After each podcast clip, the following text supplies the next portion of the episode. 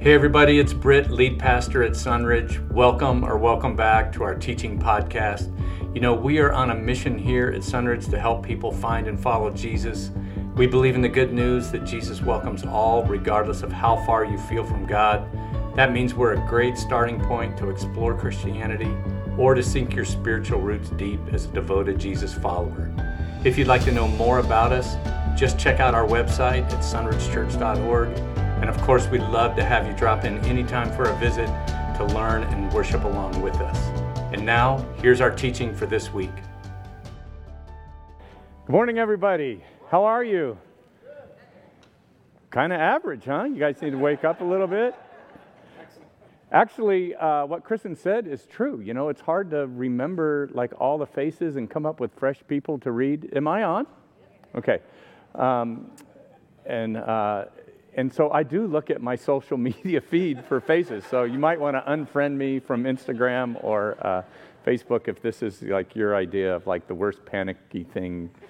You can tell me no, plenty of people do as well. So um, if you don't know me, my name's Britt. I serve here at Sunridge as the lead pastor. And, um, you know, a couple of months ago, Cindy and I rented a movie. And uh, the title was My Old Lady. No offense here but had Maggie Smith in it, uh, Kevin Kline, and Kristin Scott Thomas. Anyone seen that movie? It's a great movie. Uh, we really loved it.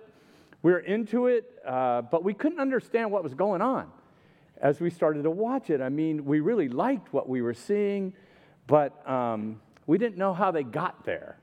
You know, it seemed like something was left out because it was because Amazon Prime, from whom I rented it, started the movie for some reason, like in the middle of the movie.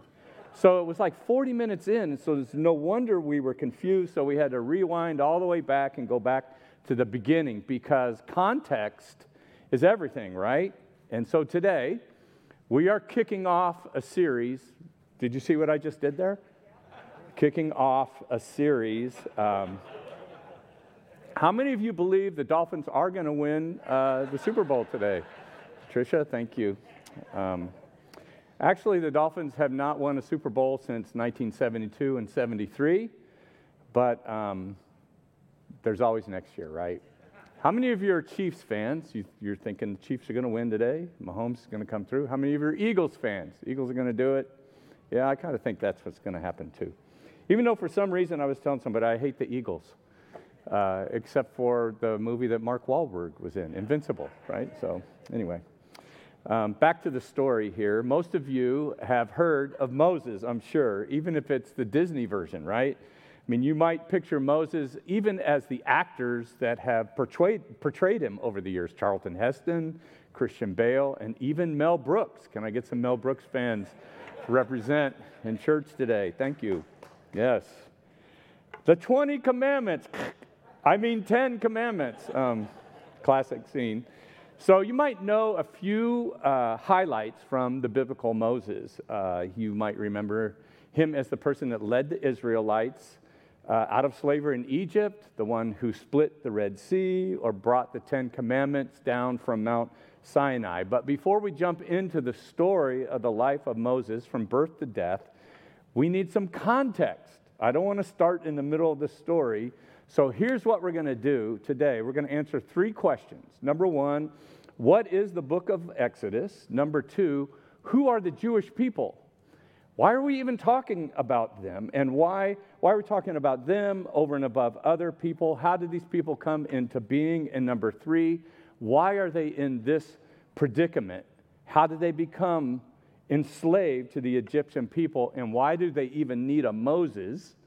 To rescue them from that slavery. And then, as we always do, we're going to stop and we're going to kind of roll those ideas up into like our day and time. So let's jump in. You guys ready? What is Exodus? First two are going to go really quick. I didn't even ask you to fill in here. So i have already given you the answers here. The book of Exodus, number one, Exodus means departure or going out. So this book, Exodus, captures the departure or the going out of the people, people of Israel from Egypt. And now, when we say Exodus, it's become synonymous with that event. Number two, Exodus is one of the five books of Moses uh, referred to as the Pentateuch by Christians and the Torah by Jews. So whether you're coming at the, these first five books in your Old Testament as a Christian or Jew, the five are a package. In fact, it's much better to think of these books as chapters of one story, five chapters to one story, rather than five different books because they're so integrated with each other. And the third thing I want to point out about the book of Exodus, I'm going to spend a little more time on here. Exodus is proven to be extremely reliable by the historical and archaeological record. So we're going to talk a little bit about the reliability of this book. The Bible, you know, is one of the most well preserved and documented of all ancient texts. And I would add also the most scrutinized, yet it, is, it has stood the test of time. And that, uh, that is definitely the case when it comes to this specific book, Exodus. Let's talk about its historical timeline. What we know about the history of this era is just before this period, Tutmosis I, here he is up on the screen, uh, ruled as the Pharaoh. And the Egyptians had thrown off their oppressors, the Hyksos. And the Hyksos were called that by the Egyptians. It means rulers of foreign lands. They had taken over Egypt and ruled over the Egyptians for about 100 years. They were known as great warriors of that time. Um, and they, they're credited with the invention of the sickle sword, the horse and chariot, which are going to come into play, and the composite bow. And the history shows that when they invaded Egypt, they came right through Goshen, which is where the Israelites were living and thriving in this area that Pharaoh, a previous Pharaoh, had given to them. And you'll see why that's important in just a minute. Now, during the time of Exodus, Tutmosis II took power. This is Tutmosis' one son, and there he is in all his glory, and he looks pretty good for his age. He's 3,500 years old.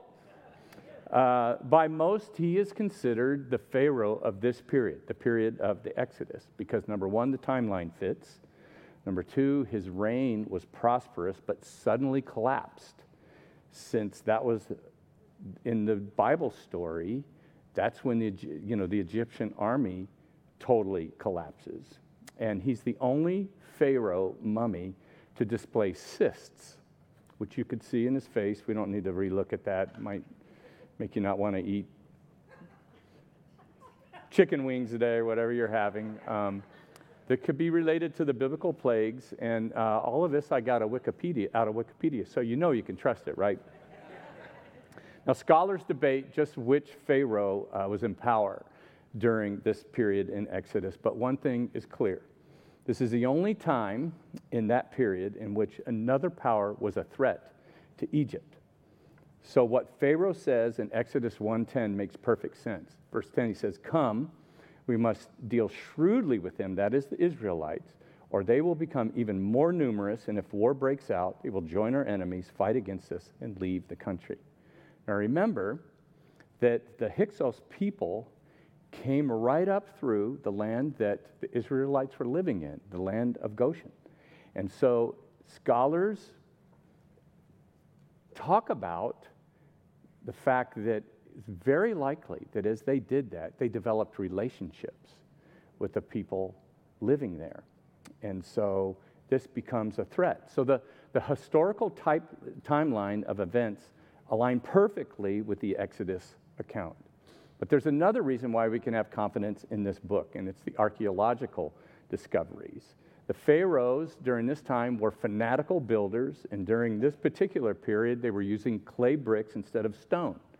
And those bricks were being made out of clay and straw, dried in the sun, just as Exodus says. And here's a picture of one right up here.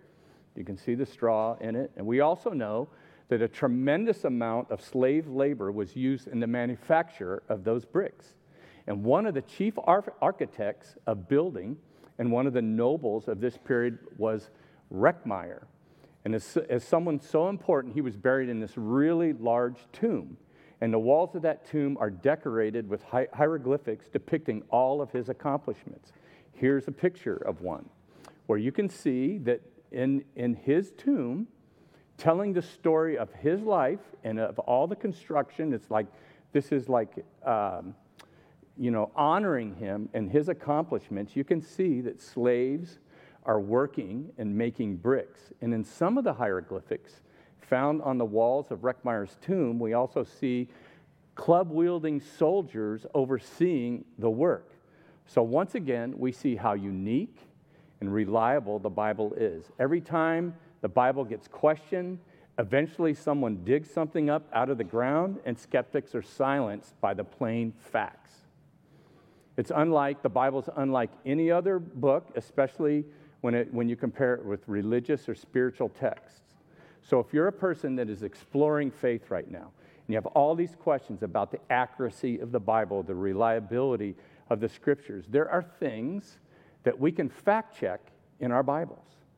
And every time we do that, through the historical or archaeological record, the Bible is proven reliable. So that when the Bible says things that we can't fact check, like John 3:16 when Jesus said God so loved the world that he gave his only son that whoever believes in him might have eternal life. You can't fact check that, but you can trust it because everything else that can be is reliable. I hope that helps you. As we study Exodus, we're going to study this book and the story of Moses' life just as it tells it because it is the real deal. You guys still with me? All right. Exodus picks up where Genesis leaves off about 400 years later. So this we're going to answer question number 2 here. Who are the Jewish people? Where did they come from? The Israelites or the Hebrews? And of course, Moses. And this, this is where I'm going to ask you to do a little work, but these are really easy fill in the blanks. Number one, Genesis provides the history of Israel, a people blessed by God so that they would bless others. If you remember, if you've read Genesis, uh, God made a covenant, uh, which is a promise or a contract with a man named Abraham. And you can find that in Genesis 12, verses 1 through 3. It's known as the Abrahamic covenant. And Abraham is known as the father of the Jewish people. Remember, in, if you've ever worked in children's church, how many of you remember the story? Father Abraham had many sons. All together now, many sons. Father Abraham. Okay, that's enough. Just checking to see if you're still with me. See, God chose to bless Abraham, but for a specific purpose. God chose to bless him so that all the people on earth, Genesis 1 through uh, 12, 1 through 3 says, so that the people of the earth will be blessed through this family. And God has always, from Abraham throughout uh, the Bible, all of Abraham's children, as they, uh, as the Israelites, to Jesus. It's always been about shining the light in the world, who God is. And that is true of Moses here as well, which we're going to see. Now, from the get go, Exodus 1 is drawing us back to Genesis. The NIV doesn't reflect it, but Gen- uh, Exodus 1 1 really in the context is and these things happen. It's tied inextricably to Genesis. And the first words of Exodus 1 are almost an exact repetition of Genesis 46 8, where the names of the sons of Jacob are listed. I'm going to put it up on the screen Exodus 1 1. These are the names, you could read this and. These are the names of the sons of Israel who went to Egypt with Jacob, each with his family. And Kristen did such a great job blowing through these names Reuben, Simeon, Levi, Judah, Issachar, Zebulun, Benjamin, Dan, and Naphtali, Gad, and Asher. Asher. And uh, what's happening here is the author is establishing the context of Exodus by using the names of these individuals. See, in America, we note our history by events. We think of time periods based on things that happened, like the Revolutionary War, the Civil War, the Great Depression. But the Old Testament marks time with names Abraham, Isaac, Jacob. And important to the context of Exodus here, Joseph. So, this is the next point. The Israelites followed Joseph into Egypt during a great famine. You can find that in Genesis 37 through 50. You can read the story, and if you want to know more about Joseph, you can go into our archives. We did a series called Joseph, Not So Average. So th- this period, uh, or Joseph's time, is 400 years prior to what we're reading in Exodus 1. And in fulfillment to Abraham's descendants, God sees to it that Jacob and his sons survive a terrible famine. And Joseph is the one that saves them, even though they had mistreated, mistreated him. So Joseph ends up in Egypt, far from home, but his extraordinary character and skills promote him to the highest level under the Pharaoh of that day.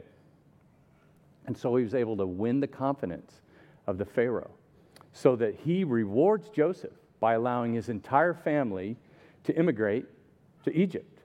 And when Joseph's father, Jacob, and all of his brothers arrive at the border of Egypt as foreigners, the Egyptians don't stick them in some fenced off refugee camp to ferret out a meager life as best they could. They're given chosen, like, like choice real estate, a prime slice of the Egyptian heartland, heartland in the region of the Nile Delta. So all the water just kind of flows out. This is a super fertile area, and uh, this is where they live and raise their families. So they lived a good life. The sons of Jacob thrive, just as God promised. I mean, a, a lot, which we will see in just a second. And that brings us to the third question we want to answer today How is it that the Jewish people find themselves in this predicament? How did they go from thriving in a foreign land, favored by Pharaoh, to being enslaved? In Exodus 1 6, it says that now Joseph and all his brothers and all that generation died. And then what else happened according to verse 8? Goes on, then a new king to whom Joseph meant nothing came to power in Egypt. So a new king to whom Joseph meant nothing comes along. So 400 years later, Joseph is long gone. And many pharaohs have come and gone, and now their agreements and their relationship are forgotten.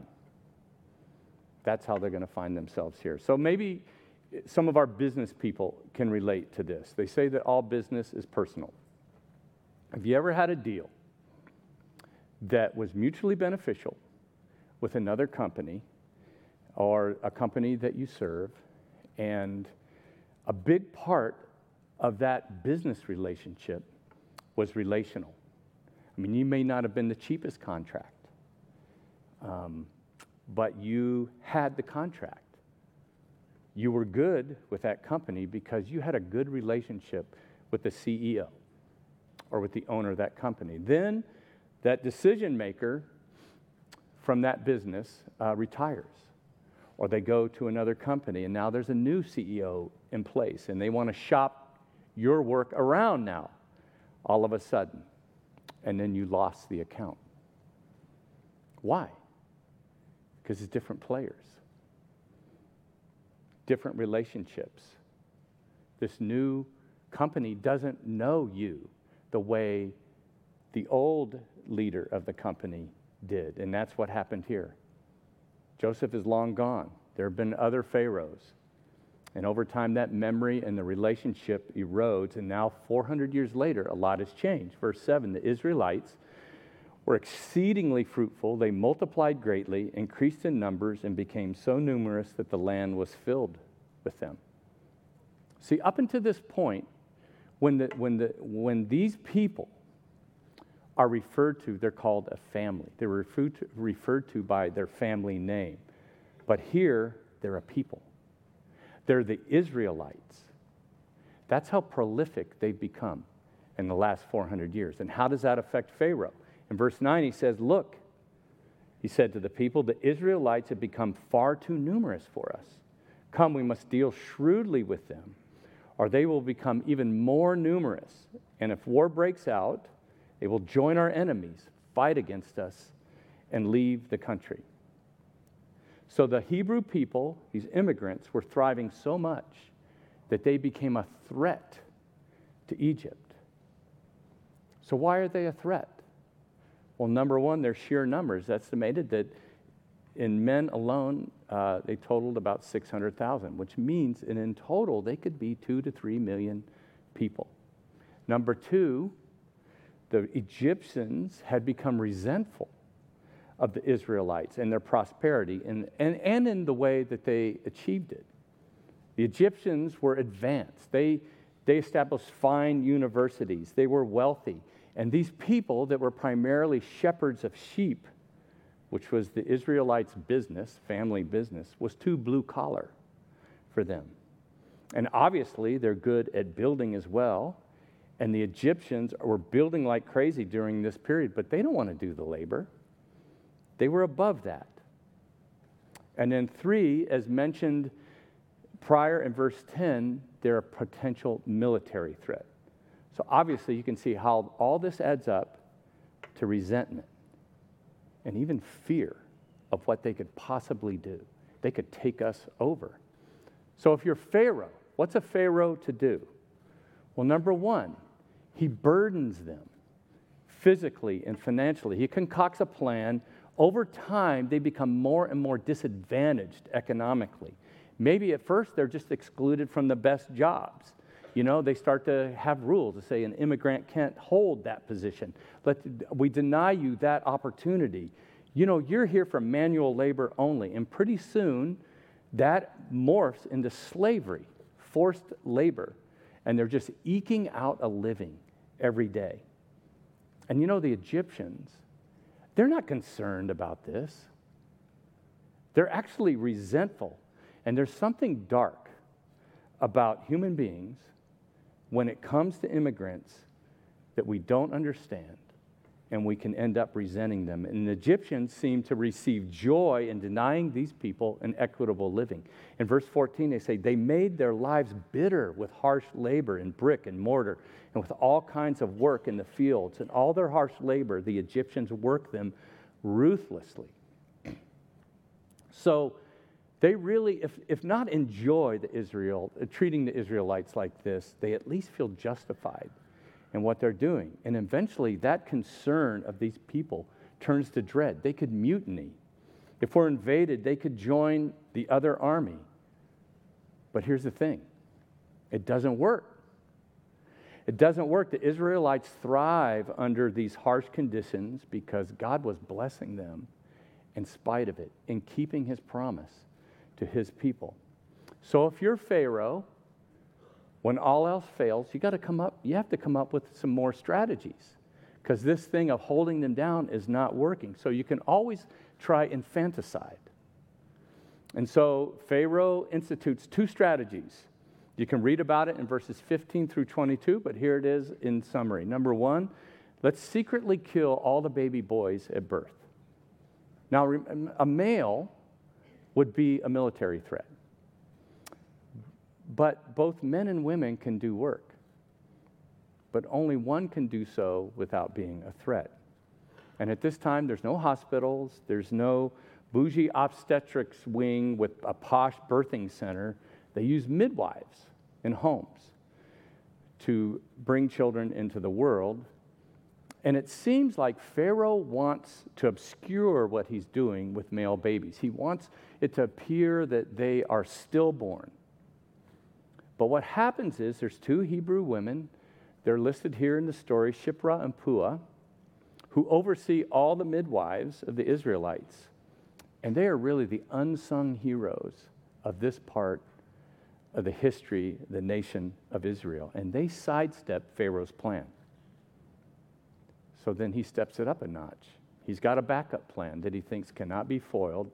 And so, infanticide strategy number two is he exercises brutal and blatant authority.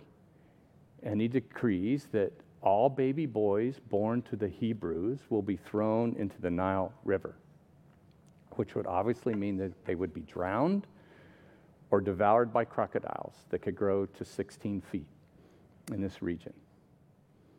So, can you imagine how horrific that would be for these Hebrew families, for that mom? that has the baby ripped from her arms and thrown into the Nile River. Keep that in mind when God starts to bring his wrath upon the people of Egypt and upon Pharaoh. Now, some of this might be sounding familiar to you uh, when you think about Moses' birth, which we're going to get to next week. But this is a situation that the Israelites find themselves in because they're foreigners in a land that isn't their home. They're enslaved in backbreaking work that only keeps them fed. They have no control over any decision concerning them. Their lives mean nothing. They can be beaten, worked to death, or you can throw their children in the Nile without consequence. So, if they stay in this place, what is going to happen to them? What is their future? And this is why they need to leave. And this is why they need a Moses to lead them out of this situation. Now, I know you didn't come to church today for a history lesson, right? But you got one anyway. but what does all this mean for you and me? Like in, in modern times? I mean, aren't our lives so different today? I mean, before we talk about that, we have to ask ourselves a few questions. Why did all this happen, have to happen to Israelites? I mean, aren't they God's chosen people? I mean, didn't God love them? And if so, why are they experiencing all this trouble? I thought that God had promised to bless them, which He did, which is also part of the problem, right? Their problem. So, why does God allow them to get into a position where they need to suffer and they need a Moses? Where was God when all this was happening? So, here's the main point, I believe, for us today from chapter 1 that I think not only can, is going to help us understand Moses better and what happens in this book, but it's going to help us today and tomorrow, like on Monday after the Dolphins win the Super Bowl. It's going to be a miracle. See, here's the main idea God didn't just want to get his people out of Egypt, he wanted to get the Egypt out of his people. God didn't just want to get his people out of Egypt, he wanted to get the Egypt out of his people. And you say, okay, Brett, what does that mean? Well, I'm really glad you asked because that's what I'm going to talk about for the next 15 minutes. God never wanted his people to sink their roots in Egypt. This is not their home. But the truth of the matter is, they'd gotten quite comfortable over the centuries in Egypt. And for many years, they had safety, they had security, they had food and jobs and they weren't going anywhere, much less out into the desert. And they loved Egypt. Now, how do I know that? Well, we're going to see that when they enter into the wilderness, every time something goes wrong, and it will, and every time it got hard, which it did, what do they say? They say, Remember how great it was in Egypt? You guys remember that? Let's kill Moses and go back to Egypt. You're going to see that come up in the story over and over again. Sometimes God brings trouble because he wants to move us. Sometimes God brings trouble because he wants to move us. God wanted to uproot them, and I think they're ready to be uprooted now. He wanted them to long for something better than they had, to want what he wanted for them. The ultimate fulfillment of God's promise to Abraham's children and what they wanted depended on them not being in Egypt, but being in a place that God had made for them, Canaan. They wanted to have God's blessing. For many years, though, they wanted to have it in Egypt. So, what they're experiencing right now is not because God hates them, but it's because He loves them and He wants to move them. Now, I'm not the first Bible scholar. In fact, you can't even put me in that category. I'm not the first to identify Egypt as a picture of a life of sin, of a life far from God, alienated from God, a life of bondage. Remember, the Apostle Paul said, We become slaves to sin. And that, that is all part of the picture of people who would have heard that for the first time from the Apostle Paul. They would equate it with this period in, um, in Exodus. And I wonder, like, you don't need to raise your hand, but how many of us would say, we became a Christian, or we took our first steps toward God, or our first steps back to God because we were sick of where we were. Maybe not the, the exact geogra- geographical location, but the situation we were in. You lived a certain way, and you were happy for a time period, but eventually you grew tired of that life that you were in. You got tired of the emptiness of the party life, or you grew sick and tired of the merry-go-round of constant sexual encounters that had no meaning or lasting relationship. Or the drugs you used were starting to use you. Or you grew tired of all the relationships that you seemed to grenade in your brokenness or others. You grew tired of that empty, kind of purposeless feeling you had, or you were exhausted by the constant bitterness in your marriage or infidelity or maybe you just started seeing the, the results of your life repeated in your children. And sometimes we can see the results of our choices in our children more than we can in ourselves. And you realize something needs to change. If that's where you are right now, if you're just kind of sick of it all, can you consider the idea that maybe God is making you sick of it?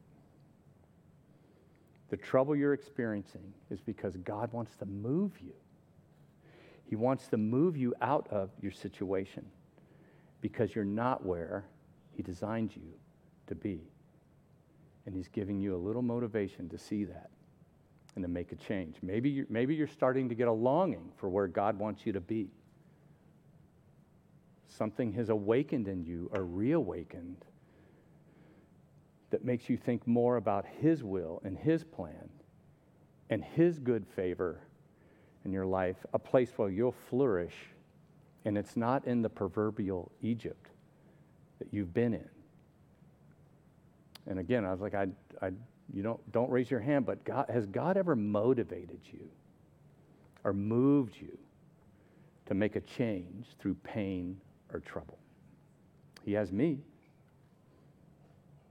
I mean, sometimes He moves us on. He, he, he, that kind of unrest in our souls gives us the courage to finally break that toxic relationship. Or maybe you got so tired of being in debt that you signed up for Bob's FPU class. Did someone say good luck? Oh, good plug. Okay. Just saying. That's Bob right there. Wave your hand, Bob. Okay. Maybe you got so weary of the battles in your marriage that you started going to counseling, something that you never thought that you would do.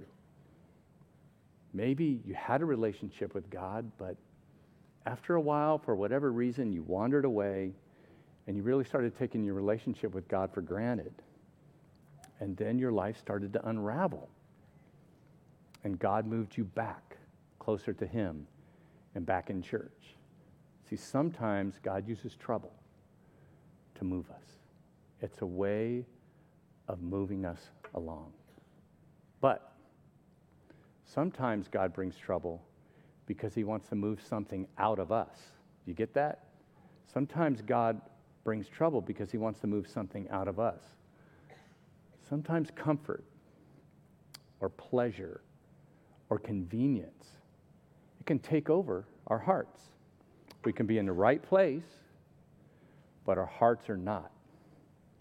And sometimes God has to break the bondage of our hearts from the things of this world. Because our hearts, like, they're just prone to make a home in Egypt.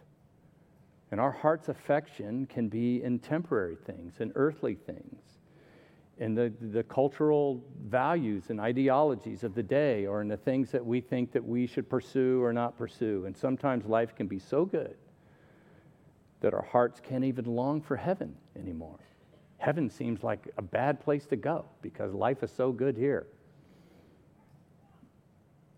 And we find ourselves placing all of our treasure here on earth, not in heaven, and our confidence in human leaders more than our Heavenly Father, or we worship our convenience and our pleasure.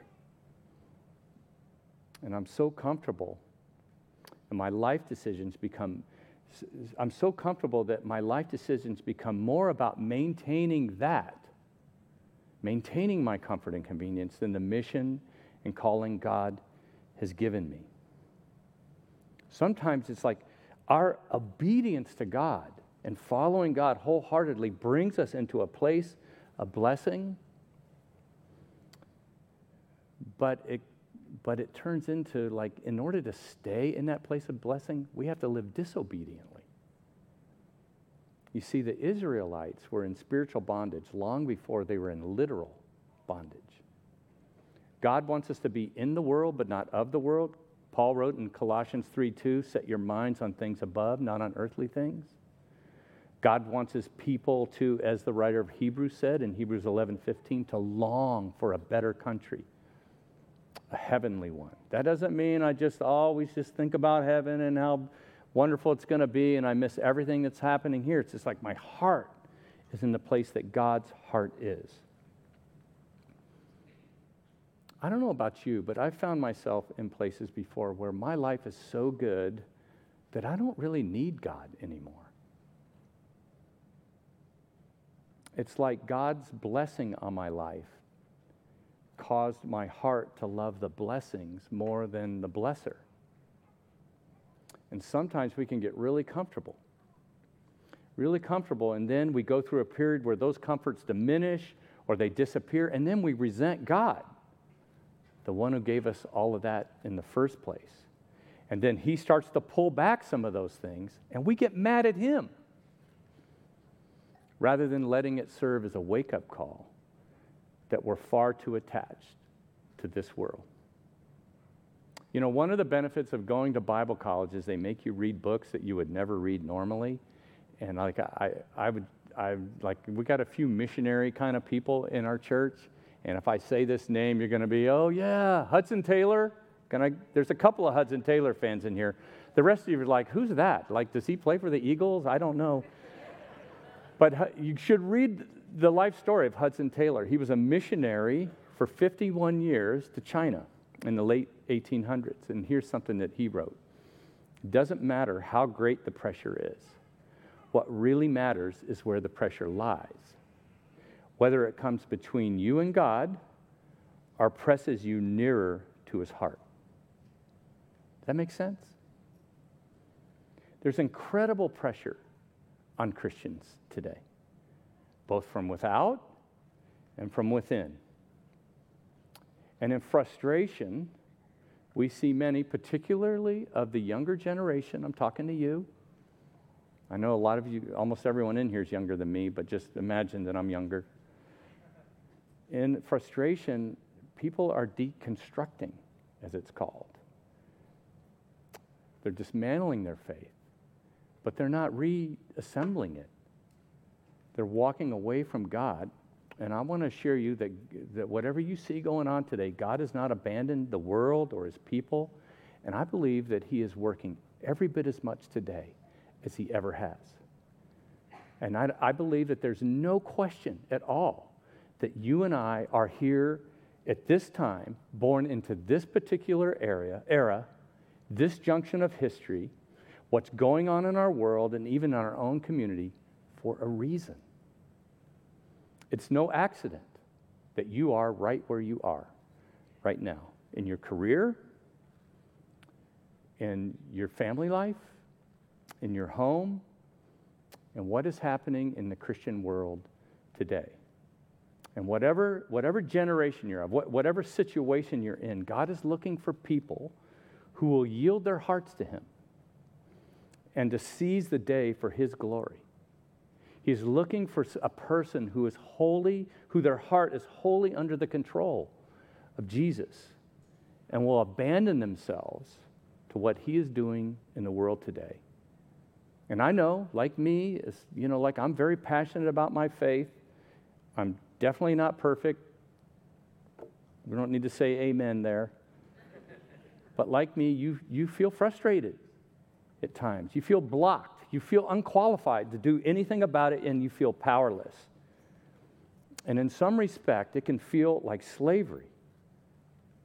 It can feel like we're a slave to what is happening today, to the one or the other, and there's just nothing we can do about it. And you may look around right now and wonder just how much more the, the world can become hostile to Christians or how much more unchristian Christians can become. And I believe that is exactly the situation. I think, I think we have very similar parallels to what is going on in Exodus chapter 1. I think we're living in many ways, in very similar times, to the world that Moses and his people lived in 3,500 years ago. And in many ways, they're just like us. God has to work on them a lot, as he does you and me. And when he works on us, it's not going to be easy, it's going to be hard. It's not going to be comfortable, it's going to be painful. But what God, is, what God was doing there 3,500 years ago, and what I think He can do in our lives today is He can create a new exodus of the heart and the people that name the name of Jesus. And so you're going to see over these next many, many weeks, we're going to be in Moses' life for quite some time. You're going to see that through the struggle, through the things that no one would ever sign up for, that God is going to get Moses' heart. And he will prepare him through that struggle. And he will prepare his people for the life that God has for them. And in spite of all the flaws that they have and all the pressure that God brings in their lives, will move their hearts closer to Him. And Moses becomes the man for the moment.